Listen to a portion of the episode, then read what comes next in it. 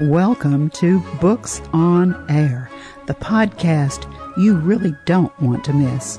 I'm Suzanne Harris, and you are about to get a sneak peek at what goes on behind the scenes with an author. They'll tell you their secret recipe for creating their book. They'll also talk about where they get their ideas, and you might even get an inside scoop on an author's newest project. Want to know more? We'll tell you where to find them on social media. Okay, are you ready? All right, let's meet today's author. Joining me is Carole Roman. She's here to talk about her latest children's book, If You Were Me and Lived in Ancient Greece. Carole's amazing. She's written and published more than 35 children's books. She's won more than 100 book awards. In 2012, her very first book, Captain No Beard, An Imaginary Tale of a Pirate's Life, I love that title, was named Kirkus Review's Best of 2012. It received the Star of Exceptional Merit and won the Pinnacle Award for 2012. Her series, If You Were Me and Lived In, was named Best Series by Shelf Unbound. Whether it's pirates and princesses and spies or discovering the world around us, her books have enchanted educators, parents, and a diverse audience of children.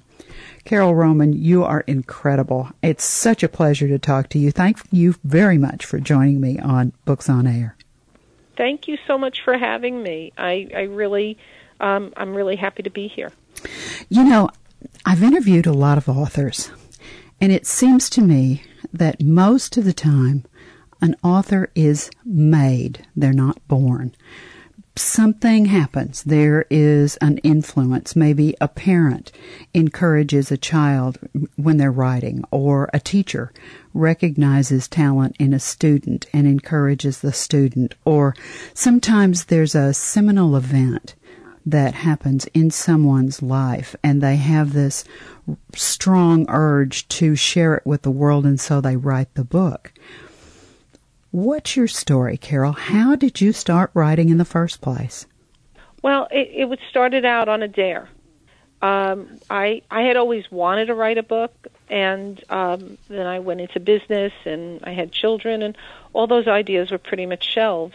And what happened was my mother, who was my best friend, passed away. And I was sort of in a funk. And my kids, you know, who were adult children, were trying to jolly me out of it. They were trying to get me out of it. And so we had a contest to write a book overnight. You know, of course, I picked children's books because you can't write a novel overnight. And I came in the next day, and we all exchanged our stories, and my story won. And then they set me up on CreateSpace, which is an independent publishing platform. It was. It subsequently has changed to KDP, and I published the Captain No Beard book, which was based on playtime with my oldest grandson and my oldest granddaughter. And the book, I had no idea it was a fun project. It totally distracted me, and when the book started winning all these awards, I realized, number one, I was staggered. I was pleased. I was honored, and I realized that. Well, they also I started getting other grandchildren, so I had a name. I had to dedicate the books to all the new grandchildren coming in.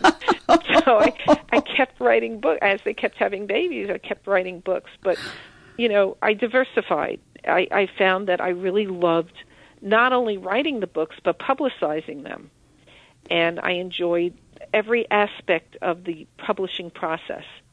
So I really got involved and diversified with it. You know, you really are. Your imagination is amazing. And one of the other things that always occurs to me whenever I look at a book, whether it's a children's book or an adventure or whatever the book has two stories to tell. The first story that it tells is the one that the reader gets as they sit down and read that book. But there's always a second story. There's always a story that's behind that book that most people never hear and never know. They don't know how the book came into being. This series that you have written, If You Were Me and Lived in blank, blank, blank, I think that is so creative and wonderful. Where did you get this idea? Well, you know, I was a social studies teacher about 100 years ago, before my children were born. And I always had a thirst for culture and customs. I love learning about the world. I loved learning about customs. And what happened was we were in Las Vegas, of all places, and I had my grandchildren with me, and we were walking down the Strip, and my grandson looked up at the Eiffel Tower, and he said, "What's that?" So how do you explain a cultural icon to a 4-year-old? So that night, we had homes. So I was in my home in Las Vegas. I sat down and I wrote the first book, If You Were Me and Lived in Mexico. And I chose Mexico because it's our nearest neighbor. And, you know, what I did was I picked 10 items that a 4- to 8-year-old might be interested in. Like, what do you do for sports? If you were me and lived in, what would your name be? What would you call your mother? What would you call your father? And I did these 10 items, and the books took, like, there was such a, it, the books took off. The homeschool crowd loved them. So I ended up writing 22 books within 3 years. And I picked countries. I had contests where I allowed parents to tell me what country they wanted to learn about. I had my office pick countries. And I tried to pick countries that nobody would really know much about, including myself. And that was the story. This book really, it made it identifiable for a family to read the book together with various age groups, and they could take certain subjects, and it was elastic enough that a 14-year-old could then look on Wikipedia or look in the internet and maybe look up recipes or find out why certain things, like it talked about food, and it gave it enough information to widen it for an older child or keep it condensed and easy for a younger child. And I wanted people to walk away knowing a little bit more about the world. Well, I'm sitting here thinking, oh, they could use Google Earth, and they could actually go to the country with Google Earth and see it. See, I think you've been a teacher. I've been a teacher. I don't think that once you have stepped into the arena of teaching that you ever see the world the same again. And I think that's part of where your creativity comes from, is that you have been that teacher. And as I'm listening to you, you just get me so excited about these books for these kids, because right now, you know, we've all gone through this 14, 15-month pandemic, and kids this school year for children, whether you're homeschooled normally or you're in a classroom normally, has just been awful for kids. And I think a time travel book like what you've done, this whole idea, it allows a kid and a parent to escape for a while. And then if they want to bring in the real aspect of what you're talking about, Google Earth, there are all kinds of things that they could, all kinds of topics that they could spin off. I mean, listen to me. You've got me so excited just talking about this, but Carole. That's exactly what the books did. And I subsequently did a second spin-off of that series, which became historical, If You Were Me and Lived in. And it took you into 10, and you mentioned time travel, 10 historical time periods on the planet, where if you were me and lived in Elizabethan England, you could see what it would be like for your family if you lived then, what your name would be, what kind of clothing you would wear, what your housing would be like. There's ancient Greece. There's Mayan, ancient Maya. There's it goes on and on and on. And I just randomly picked time periods that I was interested in, never expecting the response. Parents love these books because it demystifies history. It takes it down and makes it relatable, so even the worst history student won't be scared of it. I just love it. I think it's so creative, and because of the way you've done this, it just, I mean, opens so many vistas, and you're right. A 4-year-old can sit down and listen to a grandparent or an older sibling, excuse me, or somebody to read the book to them. And then you have a conversation with a 4-year-old. But if it's a 14-year-old or a 16-year-old and they read it, they're going to get something different out of the book. And you can use enrichment activities like the Google Earth idea or doing more investigation, et cetera, et cetera. I just think this is such a wonderful idea. Would you share a little bit of the If You Were Me and Lived in Ancient Greece with our listeners? Well, one of the things that I always like to share is what people ate, because I think food is a great equalizer. We all love to eat, and everybody knows about food, so I always do a page on food. And this is If You Were Me and Lived in Ancient Greece. Your family never used napkins. Instead, they wiped their hands on bread that was later given to the dogs as meals. There was no sugar in ancient Greece. Instead, you kept and took care of a beehive in the back of your house. This way, you would always have honey for dessert. Demeter was the goddess of corn, grain, and the harvest. It was believed she made the crops grow, and you would always offer the first loaf of bread made from the harvest to her. She was also called Mother Earth or Mother Nature. And that's just one page in the book. I love it. I'm sure that we've got parents sitting there with pens in hand saying, where can we get this book or these books? Obviously, they're on Amazon. Let me give you the title and spell Carol's name so that it's very easy to find.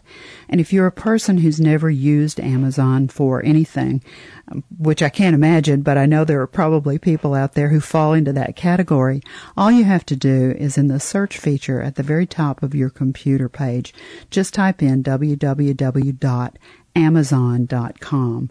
and then click on it, and it will come right up, and you're on the home page for Amazon. There's a really big rectangular search feature box right there at the top of the site. So put in If You Were Me and Lived in Ancient Greece by Carole, C-A-R-O-L-E, P, period, Roman, R-O-M-A-N. When you click on that, it will take you right to the book. Now, the illustrations in the books. Tell me a little bit about the illustrations. Do you have one person that you work with who does those? Do you do those? No, I wish I did them. What I did for the historical series, I tried to find illustrators that lived in the region that I was doing. So what a great idea. I tried to use an illustrator from Italy for If You Were Me and Lived in Renaissance Italy, and I tried to use somebody. She wasn't quite in Greece, but she was Bulgaria. And she ended up doing Viking Europe because she was just so easy to work with, and I ended up collaborating on about, I don't know, maybe 8 other books in my other series with her. I loved her, Matea Arkova. But I did the first series with Kelsey Werenga. She did the cultural series with me for the very young kids, mm-hmm. And then she oversaw, because I didn't anticipate the problems with dialogue with translation, so she really took over that aspect of it. But I used many different artists for the second series, and I think it made it very diverse and colorful. But I love the idea of trying to use someone who had some sort of personal experience with the country that you were talking about. Now, I said that they can get the books on Amazon, but I know that some of our listeners are not Amazon fans. So can they find the books in other places? You can get them on Barnes & Noble. And I know if you Google, they are around in a lot of small bookstores. And of course, if you go in and ask your library to buy the books, they are available through IngramSpark. They can order it for their library, or they can buy it, through, I know Walgreens has, not Walgreens, the other one, Walmart. They're all over the place. Just look, right? Yeah, just look or Google. Look or Google. Where it is. Look or Google. I love that Google. So that you can find it in any number of places. They're pretty popular, and like I said, parents love it. It's got a diverse audience that just use the books as a jumping off point to open dialogue. Well, there's some other things that they can get to from the Amazon site. I went on the left-hand side of the site. There's a little picture of you, and underneath it says "Follow the author." If they will click on that little picture, it will open up a whole different world for them.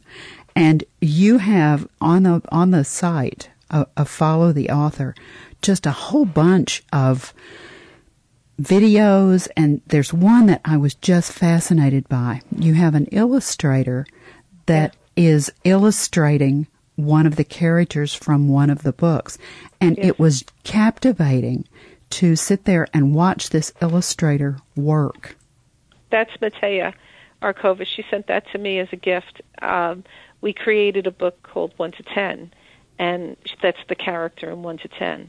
And she sent that, and I just loved that little clip. But the books, if you look for them on YouTube, there are all sorts of Captain No Beard. In fact, Captain No Beard has an audiobook. There's all sorts of stuff all over, and I on my website, of course, I read a lot of the books. Let's direct them to your website. www.caroleroman.com. And if you go there, I think I read one from each series. And, you can put it on and see if you like it. I thought it was great. I actually was on the Amazon site, and I was clicking on all of the different videos, and one of them took me straight to your website, and I saw you reading one of the books, and I think that's a great idea. That will give parents a real feel for the books. Now, not only do you have a website, but you're also on social media. Where can our listeners find you on social media? You can find me on, I have one page, Carole P. Roman Cultural, and then there's Carole P. Roman, my main page, author, Carole P. Roman, children's book author. So you can find me on Facebook, and I also try to put up as many other authors as I can. It's not just a site about me or what interests me, but I try to showcase other people as well that will be useful for parents. Now, they can also find you on Twitter, and I believe on Instagram. And Instagram, yeah, you can, yeah. This is so much fun. I could sit here and we could talk for an hour. I'm going to have to let you go. I hate to do that. This has been so much fun to talk to you, but I want you to have the last word with our listeners. These books, you've obviously stimulated my imagination as we've been sitting here talking. When the kids either themselves close the cover of the book, either electronically or physically for the last time, or the grandparent or the parent or whoever it is that's reading the book, what do you want them to take away? Do you just want them to be entertained by a really interesting story? Do you want them to be stimulated to find out more about whatever the book was about? What do you want them to feel when they finish, Carole? That's exactly what I want them to feel. Give me more. I want to know more. I want them to be able to hold their own at the dinner table when a capital is named, that they know a little bit about that country that's being discussed. I want them to be able to say, gee, I'm interested in Viking Europe. Let me look up what kind of utensils they used for eating. I want the door to spark their imagination and turn them to knowledge rather than away from knowledge. I think a lot of social studies is taught in such a way that it's a turnoff. It's overwhelming, and it's almost like a wall is put up. I want people to walk. I want children to feel that they've been in the shoes of someone who's walked before them in a time period or a country and say, oh, my God, their life is just like mine, or their life is nothing like mine. But either way, I'd like to know more about it. You have triggered a quote in my head. This is one of my favorite quotes. Oliver Wendell Holmes once said, "The human mind, once stretched to a new idea, never returns to its original dimensions." You and I have been talking about a series of books that will do exactly that. It is such a pleasure to talk with someone who is such a creative person and who is doing such wonderful work. Carole, thank you so much for being our guest today on Books on Air. Well, thank you for including me and inviting me, and it was lovely. Now remember, you can find Carole's books, If You Were Me and Lived in. There's a whole series. The one we're talking about today is If You Were Me and Lived in Ancient Greece by Carole, C-A-R-O-L-E, P, period, Roman, R-O-M-A-N, on Amazon and Barnes & Noble. You've been listening to the Books on Air podcast, brought to you on webtalkradio.net. You can also hear this podcast on iTunes and iHeartRadio. I'm Suzanne Harris, and I really hope that you'll join our next Books on Air podcast, because remember, you never know who's going to be here, and you never know what we're going to talk about. Thanks so very much for listening.